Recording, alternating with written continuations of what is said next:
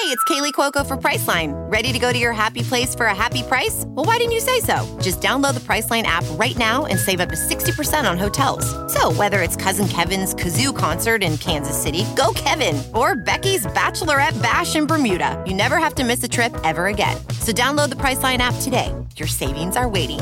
Go to your happy place for a happy price. Go to your happy price, Priceline.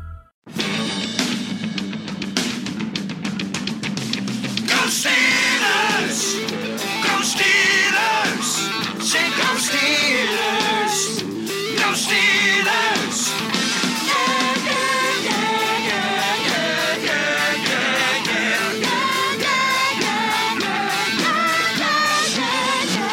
Welcome to the Steelers Outpost Podcast, episode 49, July 29th, 2018.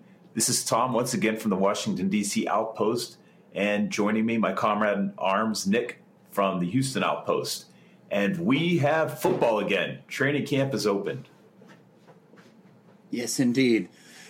After really exercising our creative muscles all off season, trying to find stuff to talk about, uh, it is no longer any matter of difficulty because there's a thousand storylines and we're going to get into them. I guess today we're going to try and give you just sort of a, a bird's eye view of this past week, which consisted of the Steelers arriving to training camp and getting into the first couple practices. So we we have some big themes for you, and then maybe we'll move into some more specific stuff for what's happening on the Well, field. Although this is the very beginning, and there's not, I don't know how much you can extrapolate from training camp four days in, but we got a scare yesterday. Ramon Yeah, Foster Ram- went down with a leg injury, lower extremity, I should say. Right. Yeah, they said that it looked bad. Just the optics were really bad. He yelled, uh, apparently screamed when it happened, so it seemed really scary. Ben, who had the day off from practicing that day, actually rode in the cart with him and helped him get in the car and get taken to the hospital or, or wherever he had to go. Luckily, it looks like the injury isn't super serious as it seemed. It's either a hyperextension or a bone bruise or a combination of a couple of those things, but no break, no tear, nothing like that. He's going to be out four to six weeks. So that's pretty much, you know, the whole preseason, but it looks like he might be able to make it back um, for the first game. And if not by the first game, he should be back soon after that. So thank goodness, because we do not have depth on the offensive line, and that would have been a blow to start the season. Right. I think you pointed that out in our uh, prognostication. We're very thin on the offensive line. Fortunately, we do have BJ Finney who can plug a hole. But I saw an sure. interesting interview. I guess not an interview, a report from training camp where Bob Labriola interviews Tunch Ilkin and Craig Wolfley. Craig Wolfley. I have a couple quotes I needed to just uh, relay to the audience. He saw Matt Feiler, and the quote is "Gadzooks man." He slimmed down and he looked vicious and he said Chuks Okorafor. He has he has great ham hocks. He still Ham can't use his hands.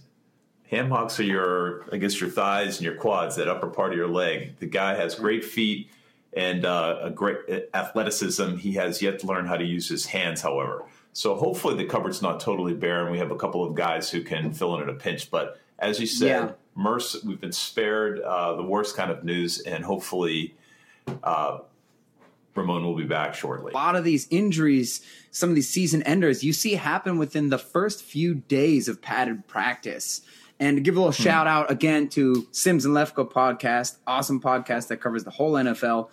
They um, have a little segment they do called the ACL epidemic, where they talk about how each year the media, media sort of sensationalizes season ending injuries in the beginning of training camp saying that it's unprecedented that there are this many happening. But actually, if you look at the data, there's around 27 plus um, either like season ending injuries that happen during this first part of training camp. And people think that is due to the fact that the coaches ramp the players up too quickly from full contact or, or to full contact, right? So Mike Tomlin has even talked about, or Kevin Colbert's talked about Le'Veon Bell in sort of a similar fashion. It, it sort of relates in that Le'Veon's going to be in better shape than any other human being on the planet, but that doesn't mean you're in football shape. And while the player is negotiated for less practices, maybe that, you know, actually works against them because when you got these guys who are in shape during the offseason and you get them playing football,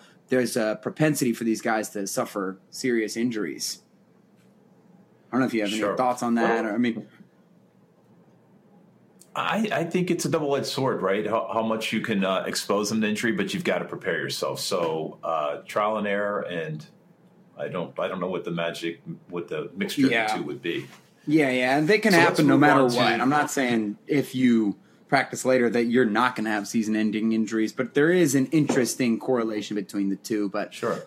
glad that Ramon it looks like he's going to be okay because those guys you you were talking about Feiler and Chuks, those are Chooks, I guess is how you say it.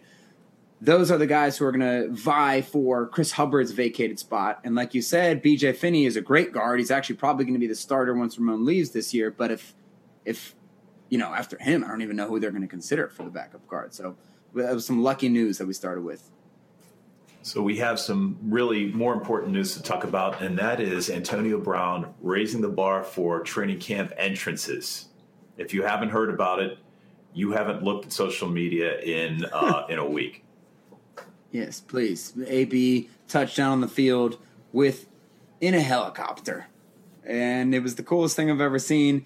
We're so lucky to get uh, to watch this Steelers team, despite the frustrations of them not getting ultimate prize. But AB is such an entertaining guy to watch, both on the field and off the field, and you can enjoy his antics without guilt because he is constantly reported to be the hardest working player on the team or in the league, and he's constantly producing on the field. So you get some room for some funny rich guy behavior like this. He's like an eccentric billionaire. He's like a Bruce Wayne on Red Bull, I'll say. I don't know. But So, it's I- funny you know, because people I'm- had a problem with it. People have a problem with everything. How can you have a problem with AB landing in a helicopter? Like that's going to affect his performance. Look, you, you said it. People have a problem with everything. Another reason I won't run for president. I, uh, as you know, as an old school guy, I don't really love touchdown celebrations, but it's the way of the game. But this one, I have no problem with. It's not in. It's not in the middle of a game. It's you know, it's kind of a routine and it's a tradition. I'm not sure how you can get offended by that or be angry about it. It was funny. What was It's really weird. interesting to me is he, he arrived. He arrived with uh, three of his five children and his wife, and as right. cool as that entrance was, he was pretty subdued in the interview and almost didn't want to talk about it. I don't know if you saw that. Yeah, that's what he does. He's not. Uh, I don't want to say he's not an interview guy because I actually think he's very shrewd and this is does great things for his brand. But he lets his play, his dancing, and his smiling doing do the talking, and he doesn't really get himself in trouble in interviews. That's why it was so weird when he had that episode like a month ago where he was having the existential crisis. But it feels like that's long in the rear view. I think he plays the game very slick, uh, sort of like Gronk does a little bit in the media, where he gives pretty bland interviews. Um, but he's Well, it was it was just sort of like he he just landed in the helicopter and just seemed like there'd be a little more fanfare, maybe some music, maybe a smile. He didn't, didn't even appear to be smiling that much. The other grand entrance, if it can be called that, is Vince Williams. He showed up in a black pickup truck with Stone Cold Steve Austin's theme music blaring Yeah. and uh, emerged shirtless with a black studded vest and a WWE championship belt over his shoulder. And I'll tell you, that is a weird little snippet on Twitter. He's a, he's totally in character. He's got the stone face. He's not smiling, and he marches straight to the entrance to uh, to the practice facility. I mean, Vince has the I best personality. is. There the symbolism? Yeah, I is mean, there symbolism uh, in him taking a belt? It's it's raising the bar for himself a little bit. I love it. I mean, he's the, probably the funniest guy I can ever remember the Steelers having, and he's a decent player in the middle. Let's hope he keeps stepping it up. I think that stuff's good. He's got you got to get a personality for that defense, and you're lucky to have a guy like that on there. I liked it. It's no helicopter, but I liked it.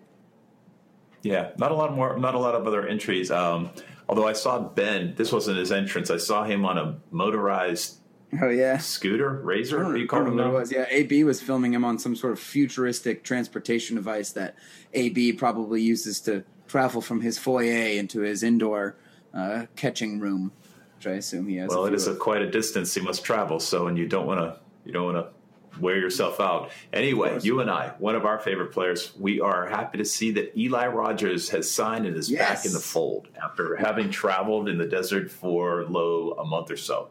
Yeah, we won't go too far into it, but that's huge. You and I were really hoping that he would come back. Obviously, he needs to get healthy, but the offense is obviously loaded as hell, as loaded as they ever have been. But the only two issues are depth with the offensive line, which we got a scare with Ramon Foster, and with the receiver room.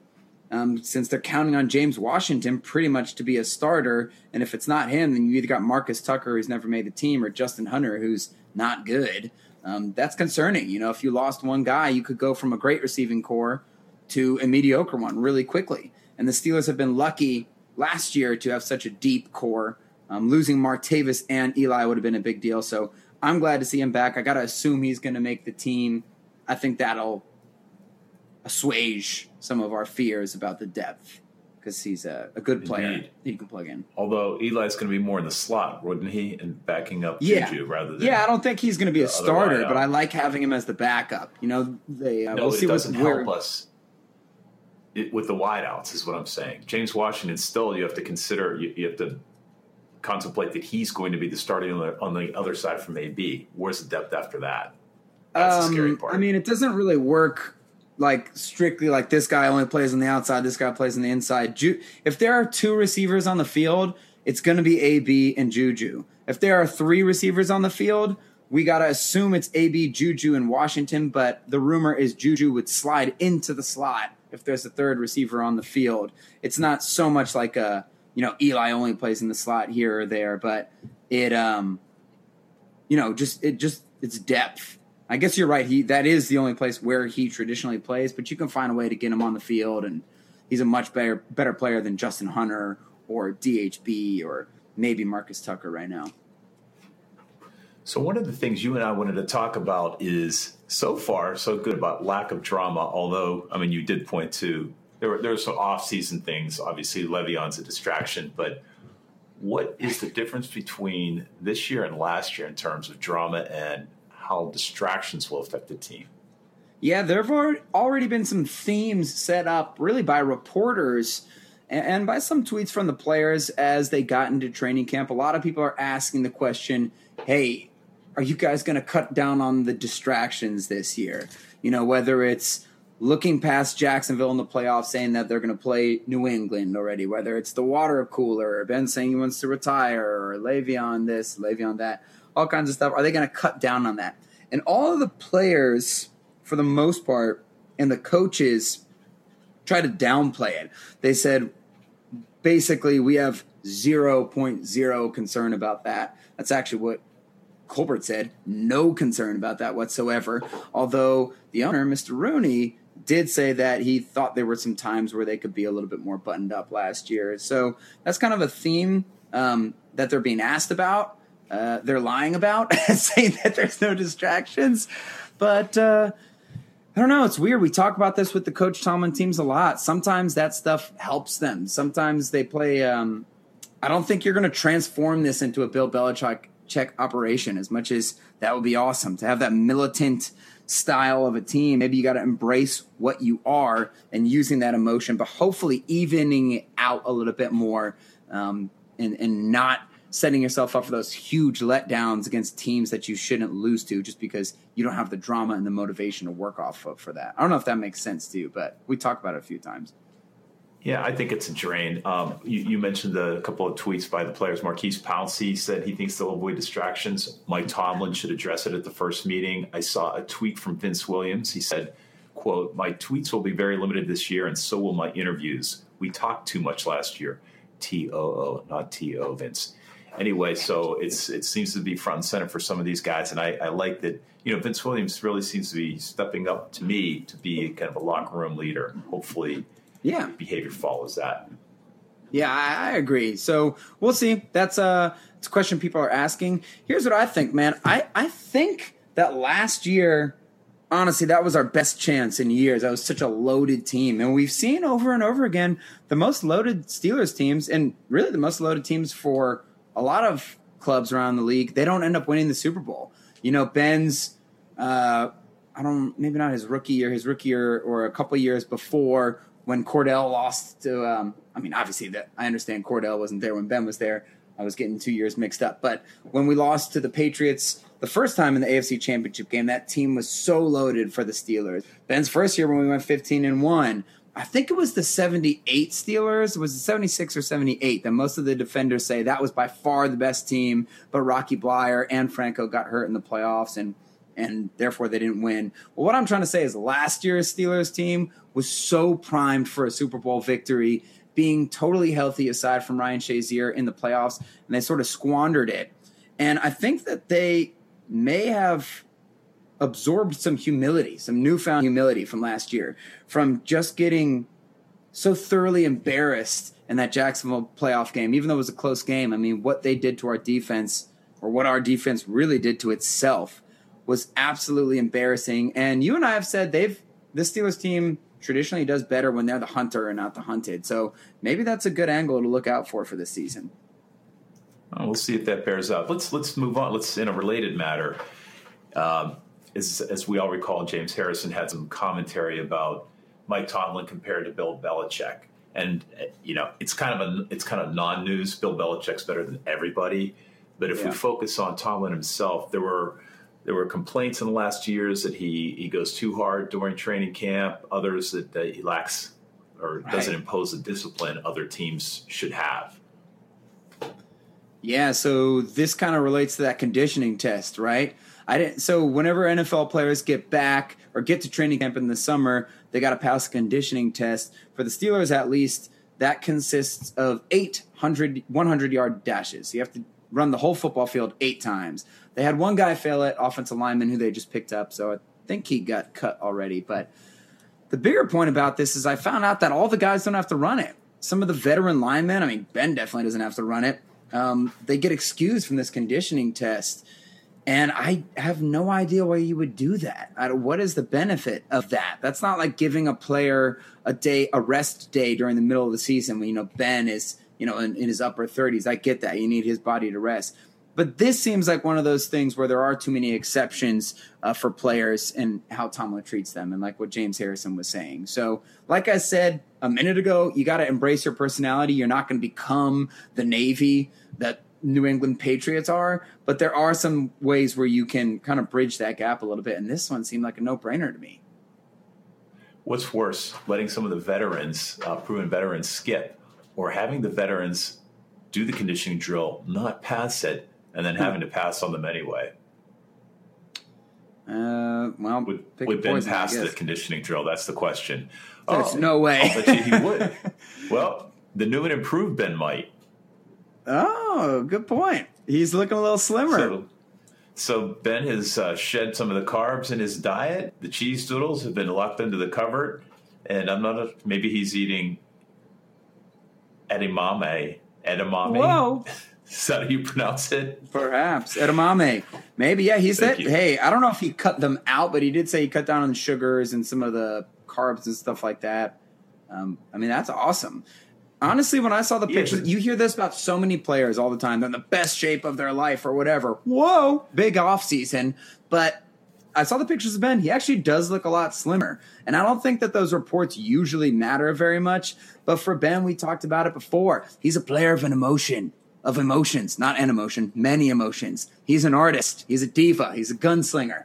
His mental state is something to look at. His mental state last year, we were all talking about how it might be his last year, and he had the retirement talk. And he came out and started really slow before he caught fire and turned back into Ben. So just seeing him taking this a little bit more seriously, I, I do think there is something to that. I like it.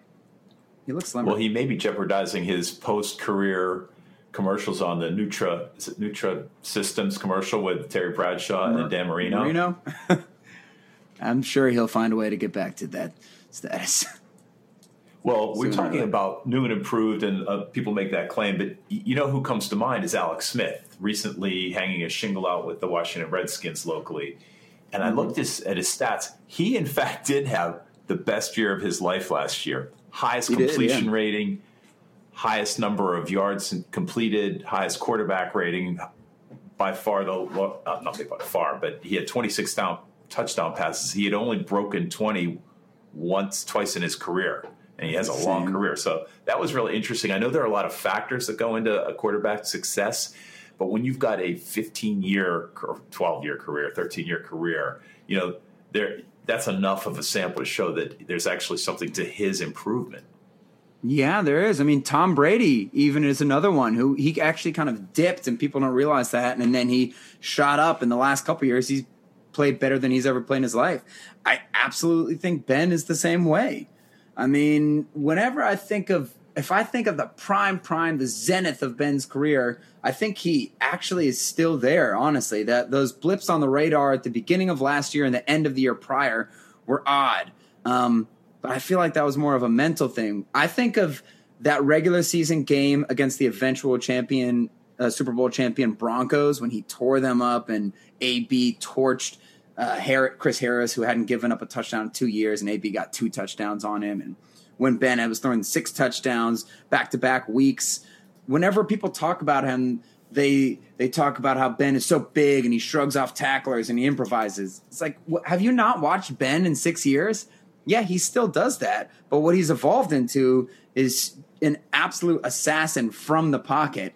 And then you, I, I, think that aside from the early turnovers, that Jacksonville game might have been the best game I've ever seen him play in the playoffs. So I think that he will be even better this year. He says his arm strength doesn't seem to be deteriorating. He watched a bunch of film with the feet master Randy, and and those are the things you look at. Does the arm strength deteriorate? And he still has an absolute cannon. So I think that he can. Um, he's going to light it up this year. He's going to do his thing. Speaking of sample sizes, we ha- we have a very limited sample size in training camp, but it's interesting to talk about what's what you're seeing there out, out on the field so far. Starting with free safety, maybe that settled, that position's been settled now. Yeah, there's a couple questions we had all offseason, like the free safety. Who's going to play free safety? Who's going to play inside linebacker? It looks like Sean Davis is going to play free safety.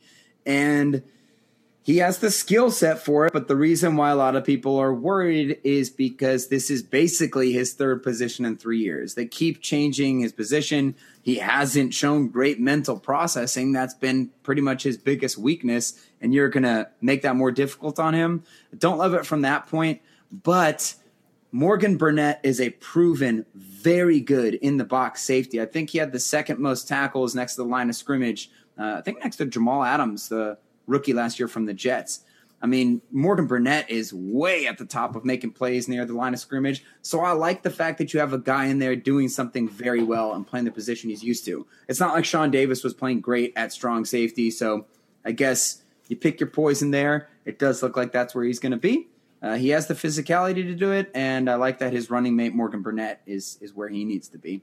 So we'll see how that goes. So, uh, so we have a predictable battle emerging at inside linebacker. Yeah, that'll be that'll be a battle. Look, they're serious about giving Dirty Red a chance to start. They think that he got gypped last year out of an opportunity uh, due to the injury, and um, I uh, I'm curious. I mean, we love him.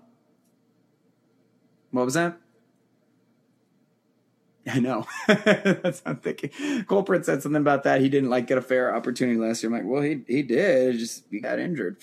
Um, so I guess they didn't get a long enough look at him, is maybe what they meant. So Mason Rudolph. He's the fourth stringer, apparently. Yeah, that's where they're starting him out. That's not that surprising. I think that's how they did with Ben, you know, 30 years ago. But uh, I guess there's two ways you could look at it. I mean, he's not getting a lot of reps as the fourth stringer, which is a little odd because I mean, I think we can all agree that's the best way for people to learn. And it sort of seems counterintuitive. You almost feel like, are you guys trying to save face with your Josh Dobbs pick? Pick unless you know instead of just kind of cutting bait on him and let's let Mason get in there, or are they making sure Dobbs gets the reps because they know Landry will be gone in a year or two, and maybe Dobbs becomes the three when Mason Rudolph moves up to the two? But like we said, uh, it's only been a couple days of practice, so it's so interesting because this is a Dobbs Landry Jones issue. They're not going to drop Mason Rudolph, and I'll tell you, I could. How long did Charlie Batch play in the league? Is he a ten year guy? Definitely. I mean, the backup quarterbacks can go into their late 50s, so I could still see Landry retaining his number two position. Yeah, well, for this year, he definitely will, in my opinion. Um, but so that means Dobbs uh, is gone. Well, I'm.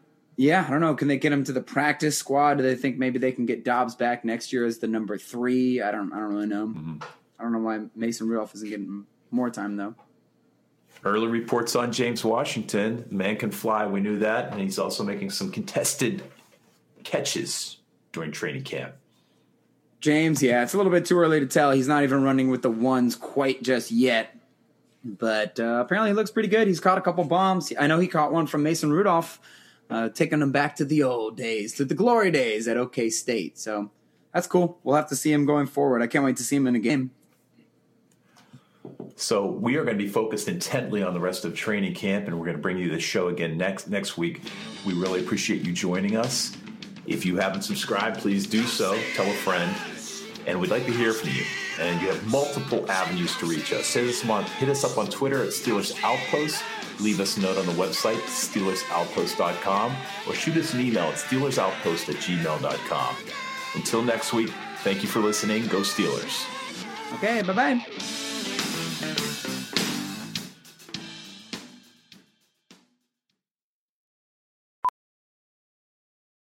Welding instructor Alex DeClaire knows VR training platforms like Forge FX help students master their skills. There's a big learning curve with welding. Virtual reality simulates that exact muscle memory that they need. Learn more at meta.com slash metaverse impact. As you write your life story, you're far from finished. Are you looking to close the book on your job? Maybe turn a page in your career? Be continued at the Georgetown University School of Continuing Studies. Our professional master's degrees and certificates are designed to meet you where you are and take you where you want to go. At Georgetown SCS, the learning never stops, and neither do you. Write your next chapter. Be continued at scs.georgetown.edu slash podcast. VR training platforms, like the one developed by Fundamental VR and Orbis International, are helping surgeons train over and over before operating on real patients. As you practice each skill, the muscle memory starts to develop. Learn more at meta.com slash metaverse impact.